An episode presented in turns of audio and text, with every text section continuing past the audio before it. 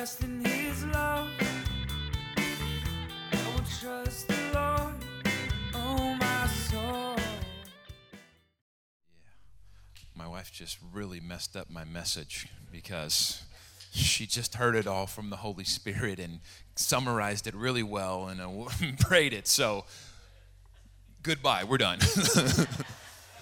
no, I want to stick right here. This is this is the message. It's, it's God's God's. Uh, she didn't know this is what was coming. Um, so that's that's where our hearts are ready. So let's jump right into it. Ephesians chapter two. If uh, you are in elementary school, you can head on up with uh, Dr. Steve Sewitt, Doctor of Sunday School Awesomeness, and uh, Orloff, our youth pastor, sixth through twelfth grade. Other than that, we're jumping right in. Here we go. Ephesians two. Get your lift notes ready the context of this passage is the belief that Paul spoke in Ephesians 1 that the Son of, di- Son of God died on a cross, that God incarnate came to earth and died. And that should never stop blowing our minds. Such an audacious claim and sublime reality. So we're skipping announcements and things for now. Just just want to get into God's word. Believe that the Holy Spirit is just moving and working and wanting to reveal more of that love of God that we just sang of. And Ephesians two. This is a good Holy Week meditation. Felt like the Lord just lined that up nicely as we're going through the book of Ephesians, coming into the cross of Christ on Good Friday. You all were dead in your trespasses and sin. So this is Ephesians 2, verse 1. You were all dead in your trespasses and sins, which you once walked, following the course of this world, following the prince of the power of the air, the spirit that is now at work in the sons of disobedience, or children of disobedience, among whom we all once lived in the passions of our flesh carrying out the desires of the body and the mind, and were by nature children of wrath, like the rest of mankind. That is a hard truth. That's a hard truth that many don't want to face. That the world is broken and fallen, that we, outside of Christ, are broken and fallen. There is a pervasive disease of sin that's evident from personal interactions all the way up to the highest systems and structures and patterns and culture that we can find. As the Bible is very clear from really the beginning, we have fallen far from God's intentions. And we can see it in everyday life. Sin is, is not hard to find. And I, I, I mean, I was reminded yesterday on, on a somewhat lighthearted or comical level, just though how sad and, and painful the world without God can be. I was at my son's basketball game and, and uh, the little tournament up in Corona. Big old group of people, shouldn't say little. It was hundreds of players and six games going at a time, and it's from 8 a.m. to 11 p.m. The first game my son had was at 8. The last game was at 9:45 p.m. But thankfully that got canceled. uh, but we're there, and it's you know bright and early Saturday morning, and, and all these people are streaming in, and it's game one, and and uh, you know start getting the lay of the land real quick, and so I find myself next to a, a dad from the other team, and and uh, he's striking up, he strikes up a conversation. Oh, where are you guys from? And and all the stuff, and you know, so we start chatting, super nice, and and uh, you know I'm thinking in my head, all right, I'm judging him. I got sin, right? I'm judging him. You guys are cheaters. These are 14 year old kids, and three of your kids are dunking in warm ups. You guys are cheaters. They're not 14, they're like 19. They got full beards and everything. And it's true though. like my little scrawny 14 year old's like, ah, ow, these men are going to crush me. And they did. It was 32 to 114. They dropped a C note and beat us by 80. There we go. That was rough. So I'm in the flesh. I don't care about church tomorrow. I'm just mad, right? This, this is this is sin. Um, all true. No, well, a little exaggerated. But here, here's the here's more. So, uh, like a minute into the game, as I'm having this great conversation with this guy, super nice, super nice. We're having a great time. All of a sudden, he starts yelling at our coach aggressively. Our coach is like three feet onto the court and, and you know, shouting instructions. And I mean, these, these courts are packed in, they're tight. I mean, they, they pack them in like there's these little nets, and so the kids are sitting on the bench and they're literally feet are on the court because they just pack it in there. And so our, our coach you know, kind of doesn't have a choice but to be on the court a little bit. But yeah, he took a couple extra steps. He's excited. And this dad, all of a sudden, from like happy, nice guy, like, hey, how you doing today? He's like, yeah, like aggressively going at our coach. And I was like, oh my gosh. And, and our coach, you know, he, he was not having it. The, the ref jumps in, and, and the coach, he's like, hey, just, just don't talk to me anymore. The ref, the ref's got it. Don't talk to me. No, it was okay. I was setting a boundary. Like, hey, the ref's here.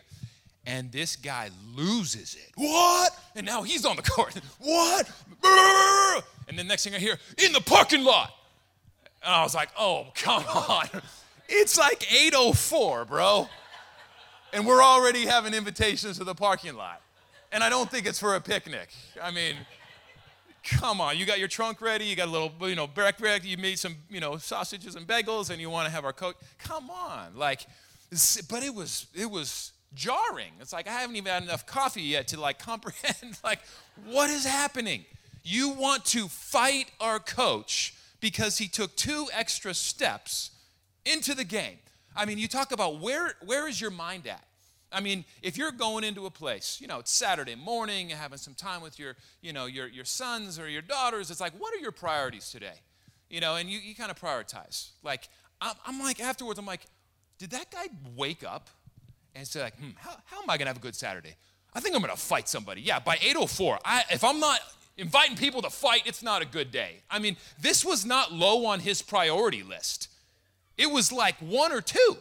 It didn't. It was so close to the surface, but in a scary way, where it was literally like, if you're man enough, meet me in the parking lot. And I'm like, wow, we are in trouble. If if if this is where the world's at. And it is. And then it doesn't take much of but a cursory look at our culture to be incredibly concerned at the absolute full-on assault that of anything that resembles truth, objective truth and morality, especially if it in any way can be tied to a, Judeo Christian biblical worldview, then it's let's run from this and cancel it and get rid of it as quick as possibly you know fathomable. But then I got to be honest and, and know that outside of Christ and, and, and the hope of glory that's in me, that we hope in, like, oh, that's all in me too. If I let myself, whatever that dad had going on, and, you know, so you're a cheater and a fighter? All right, you know, like I could I could go there. But for Christ, right? It's in us. And that's that's what that's what this verse is saying. It's a hard truth. But the reality is outside of God, we make a mess of the world. And let's not just put it out there. We make a mess of our own life. We walk away from God. We say no thanks. We want to do it our own way. We want to live in rebellion. That's the story of humanity, as it says right here. It's all of us, all of humanity. And there's even a, another layer of it that's, that's tough to hear. There's a spiritual element, the spirit that is now at work in the children of obedience. In other words, the enemy, the, the spiritual battle is real.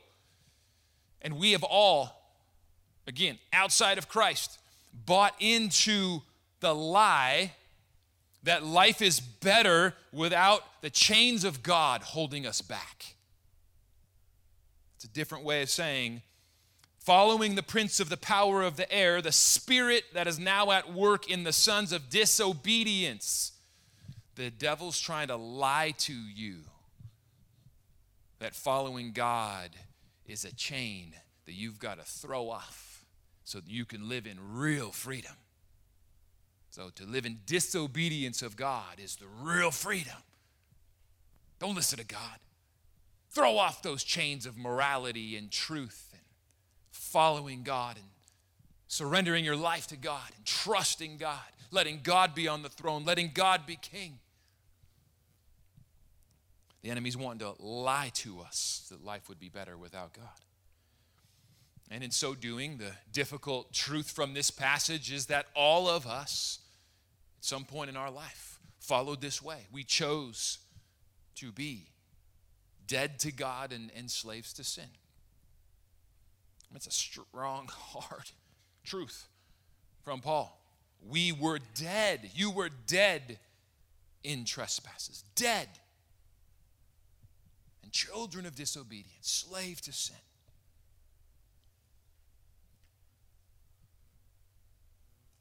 So the question is what did God do with that?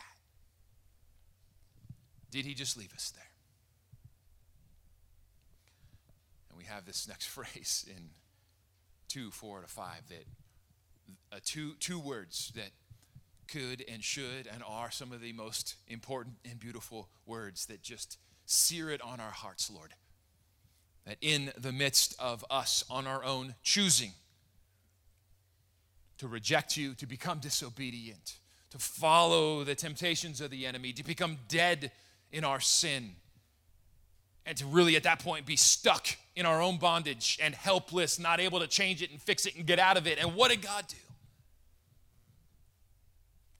Says, but God. Those, those, those, there you go. You guys are already feeling it.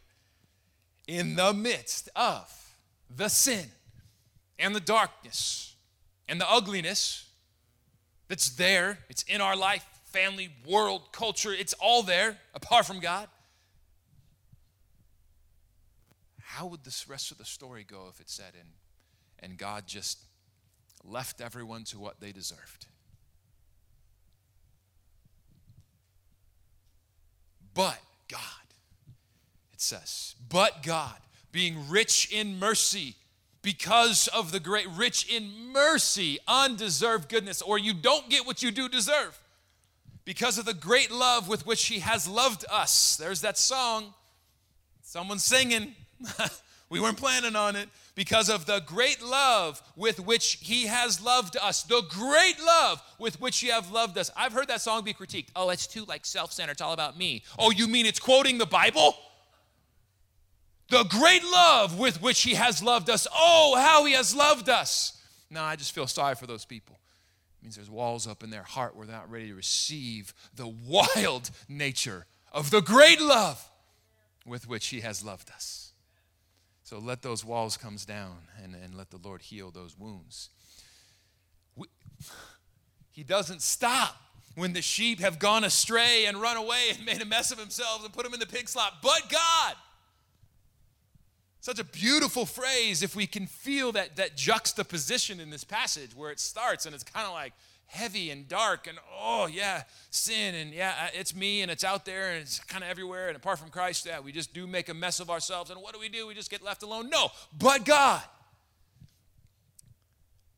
All the sin and the darkness and ugliness that could possibly happen to us or through us but god and for some of us, I really believe that that's all you need today. That's a nugget of glory if God wants to reveal that to you, just to have in your heart, but God. While you were in rebellion, but God. While you were dead in sin, but God. While you had chose to go your own way and said, "No thanks, I don't want you, God. I want life without you on my own strength." But God as we contemplate the cross of Christ this week and on Good Friday. That's, that's the whole idea. He's on the cross because of our sin, but God. God doesn't want the story to end there. He doesn't want your story or the story of humanity to end with our sin. There's a absolutely important, but God. God has something to say. God was not okay with where we were going to leave it on our own strength. But God, being rich in mercy, because of the great love with which He has loved us, even when we were dead in our trespasses, made us alive together with Christ. By grace, you have been saved. That's good news. There's one little comma in there, though, that's bugging me. It's bad because it is, it is threatening to cause us to not put together two of the most important clauses, two of the most important realities in the universe. Right in the middle. Because of the great love with which he has loved us, comma, even when we were dead in our trespasses, comma. And so there's there's the thought that those are separate ideas. That's, that's a bad translation. There are no commas in the Greek, so you've got to follow the flow of thought. And I am 100% absolutely convinced there should not be a comma here. Why? Because it's the core of the gospel when you hear it this way. Because of the great love with which he loved us, even when we were dead in our trespasses. Did he start loving you after you stopped being dead in your trespasses when you got your stuff together, when you started performing well, when you started becoming that moral person, when you started to act right to where you were kind of impressed with your own righteousness, then God was impressed. You got God's attention now. And so he says, Wow, now I love them. But let's be real. That is one of the most dangerous, prevalent, pernicious lies of the enemy that he's going to be throwing your way every day. What have you done today to earn God's love? You wake up in the morning and you kind of feel that, oh, I got I got to do enough today. So, oh, yeah, I, I feel like I, I was good today. Oh, I'm a child of God today. That is not the gospel at all. It's you were loved with a great love, the great love with which He has loved us, even when you were dead in your trespasses. Trespasses? What the? What did I just say? Sorry. Uh oh. The wheels are coming off. I'm too excited. There's some good news in here. Because of the great love with which He has loved us, even when we were dead in our trespasses. It's just so crucial. It is the heart of the gospel that God loved you, loved us, to love all of humanity before, during, during, and after all of our sin. In other words, way before we had any semblance of us getting our act together. But God For those who need it direct, you didn't and cannot do anything to earn God's love. That's how he goes on to say in verses 5 to 9 By grace you have been saved and he has raised us up with him and seated us with him in the heavenly places in Christ Jesus, so that in the coming ages he might show the immeasurable riches of his kindness toward us in Christ Jesus. For by grace you have been saved through faith. This is not your own doing. You didn't do it, you didn't earn it. You didn't perform good enough. You didn't get God's attention, so now you're a lovable candidate. It is the gift of God, not a result of works, so that no one may boast. So, if in any way what you're doing is kind of making you feel good enough about yourself to where you can say, Yeah, okay, yeah, I'm a child of God because I kind of done this and that and that, we're missing the gospel. It is a gift from God, never a result of what we do, so that no one may boast. So it's about waking up in the morning and by grace, remembering that we have received an identity. By faith, we receive an identity. We receive the gift of that identity as beloved children of God. In fact, heirs of everything that is in heaven. As we looked at last week in Ephesians 1, every spiritual blessing in heaven is ours in Christ. And those little incredible phrases of 4 and 5 in love, he predestined us to become children of God. So, this is his plan from eternity past. Not because we got his attention, because we behaved well enough. From eternity past, he was going to be this, this fountain, this eternal spring of goodness coming our way, where he wanted to include a people, a children, to be part of that family of God that he would share all of heaven with. And none of that is depending on our performance. So we wake up in the morning and in Christ we receive that, as Ephesians 1 said, in him we are holy and blameless. And Dawn was feeling that this morning. She was feeling the Lord highlight that, and that's Ephesians 1. And now we got to learn to wake up with it. Even in the midst of sin, we've got to know that He loved us while we were enemies of God. And as we see, as we receive Christ as our Lord and Savior, that beautiful, incredible truth that in his eyes we are now holy, blameless children of God. If that sounds too good to be true, listen to last week's message. It's directly out of Ephesians 1. So now we can wake up and it's not about works. It's not about doing enough. It's about basking in the reality, basking in that identity of what Christ has done for us that he loved us even when we were dead in our transgressions. And that's why he was on the cross. Because that wasn't good enough for God to leave us in the mess that we made for ourselves, but God. And so now he wants us to wake up, and the first thought on our minds is because of Christ, I won. I already won. How's my day gonna go? I won. I've got all these things to do. How's my day gonna go? I won. What about this stressful engagement? I won. What about that thing I'm scared of? I won. What about I haven't been performing well enough? I won. Why? Because Christ's victory is your victory. That's the whole point of the gospel. It's not you being perfect, it's Him being perfect. And we receive it so we're holy and blameless in His eyes. So that we can wake up and our identity is secure. We're no longer stressing and running to and fro to try to do enough in the day to feel good about ourselves. You wake up and you, you, you remember, I've already won. Because the most important battle that I could possibly face being my standing with God, my relationship with God, my status before God, that is the number one most important battle all of us will ever face. So to know that you wake up, if you're in Christ, you won. At what? Life and eternity. and therefore, everything else is just details. You won. So live from that victory. And it's amazing what happens. You're then empowered to do a bunch of great things. And we'll look at, we'll look at that in a couple weeks. We're not saved from works or by works, but we are saved for works because we become like Jesus and then good stuff happens and comes out of us.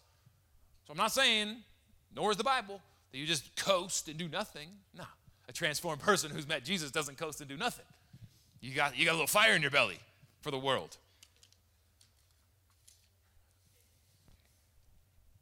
Amazing love, how can it be that our King would die for me? Amazing love, I know is true. It's my joy now to live for you. We need revelation of this love. That, and that's where it was like, that's, that's, that's where we needed to go today. Is like, we need revelation of this love. And it was awesome that, that my wife sensed that in the Holy Spirit and, and, and just, that's what, that's what God wants to do. More revelation of that love. So hopefully, and we trust that God's already doing that. He's already shown that. We know this in our hearts in ways. We know this in our head. We've encountered it. If you if you're a follower of Jesus, you know it. I mean, it's you're not a genuine follower follower of Jesus if it hasn't been made real on some level, but there's always more. We've never plumbed the depths of God. And you know it's so crazy as I was feeling this and then keep reading in Ephesians, guess what? Paul stops because this is so awesome and he says, basically in the letter, I, I need to pray for you right now. And what's his prayer?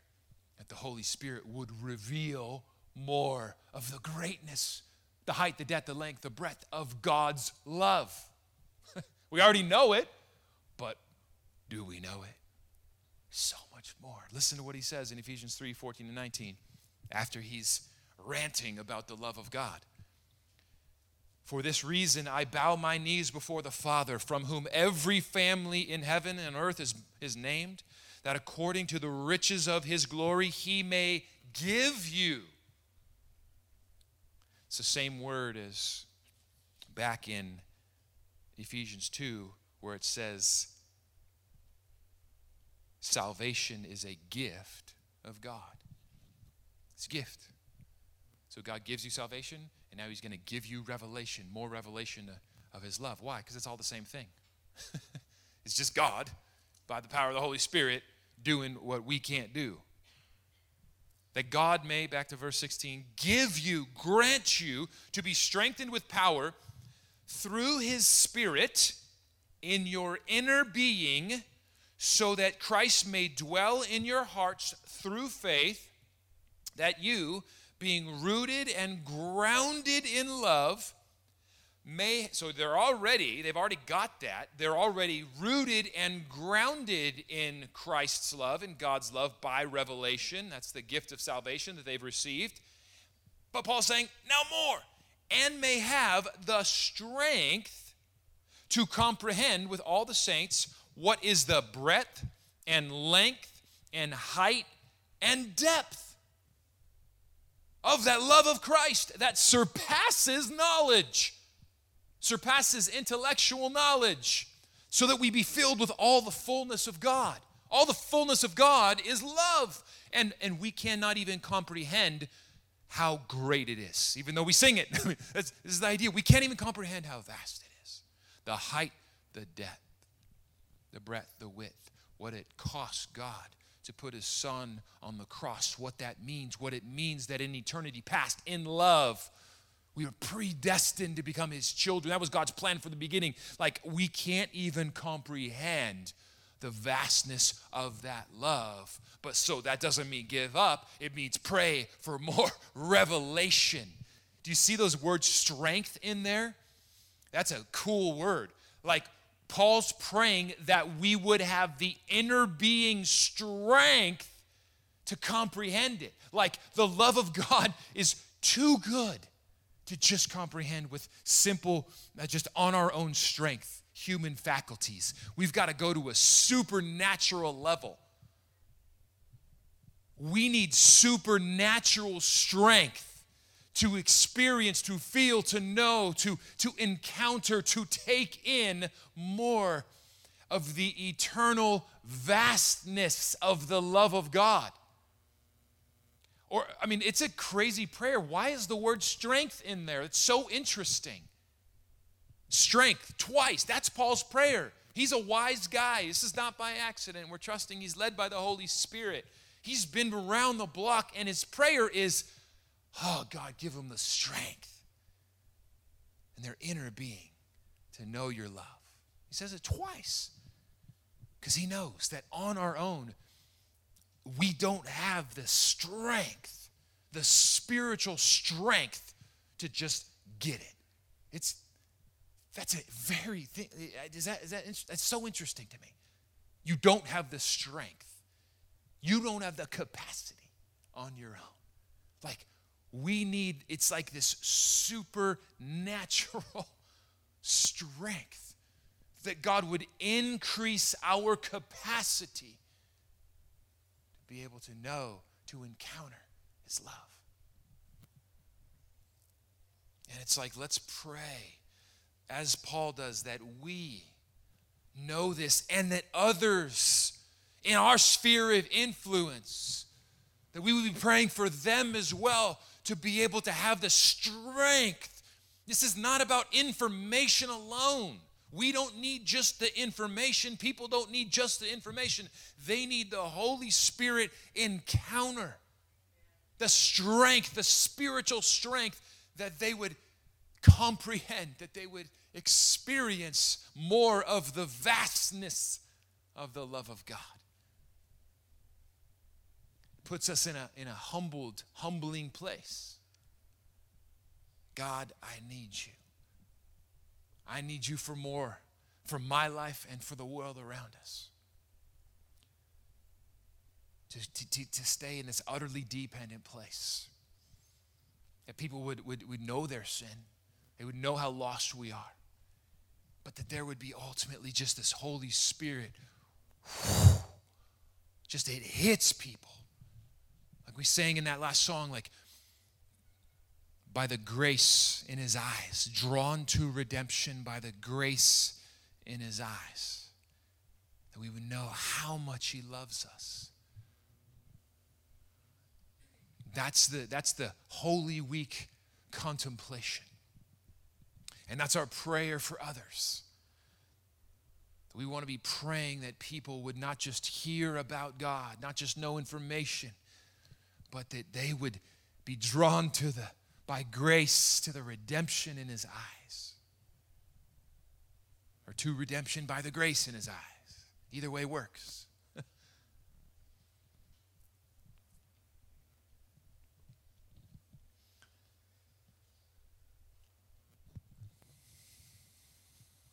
Let's pray and we'll conclude our time for the day. I felt like God gave me a picture of just our hearts being cracked open like like you crack open a nut. And opened up being filled with revelation. So god we just we just um, welcome you.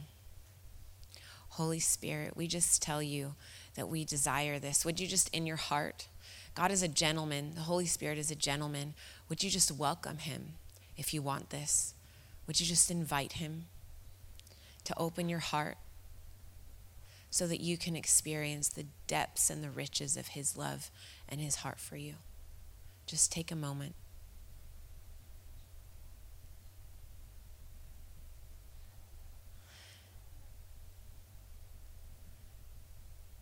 And so, God, great and glorious Father, wonderful, merciful Savior, you are, we are your children. And you are so full of delight. You are so happy hearted. You sing over us. Like your word says in Zephaniah 3:16. You sing. You sing.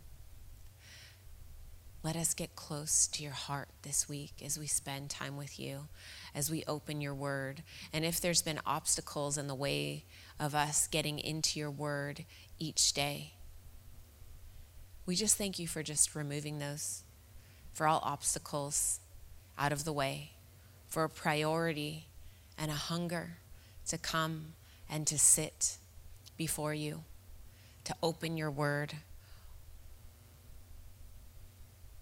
while you reveal to us, like you did to the disciples when they were walking with you. And then you left and they said, Did not your hearts burn within you? While he opened the scriptures. Yes. And so, God, I just thank you for encounter, encounter, supernatural encounter with you. Not just, not just isolated to head knowledge, but spiritual, emotional, including our whole beings inside and out, an encounter with you. And I just want to read this verse over us as a declaration and as a, as a prayer his word is powerful, it's living and active. For this reason, I bow my knees before the Father, from whom every family in heaven and on earth is named, that according to the riches of his glory, he may grant you, gift you, gift you to be strengthened with power, so that through his Spirit in your inner being, so that Christ may dwell in your hearts through faith, that you, being rooted and grounded in love, may have the strength to comprehend with all the saints what is the breadth and length and height and depth, and to know the love of Christ that surpasses knowledge, that you may be filled with all the fullness of God. Now, to him who is able to do far more abundantly than all we ask or think, according to the power at work within us, to him be the glory in the church and in Christ Jesus through all generations, forever and ever. Lord Jesus, we want to join even more into the song that has been sung for all generations since you came to earth. We want to sing this song of love even more. So we come to you with our hearts and we thank you for an encounter, for a dip, for a taste, for an outpouring, for a deluge, for a burning of your fire in our hearts, more potent today, stronger today, filled with more of your strength and power today than we have ever felt. And we thank you that this goes on and catches like wildfire in our innermost being throughout this week, that we would dance with you like children our feet on your feet, our hands in your hands, our eyes on your eyes, receiving and feeling that nourishing love and fire that brings us alive. In Jesus' name, amen.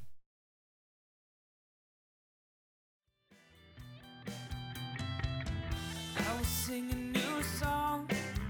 I will sing a new song. I will dance a new dance like David.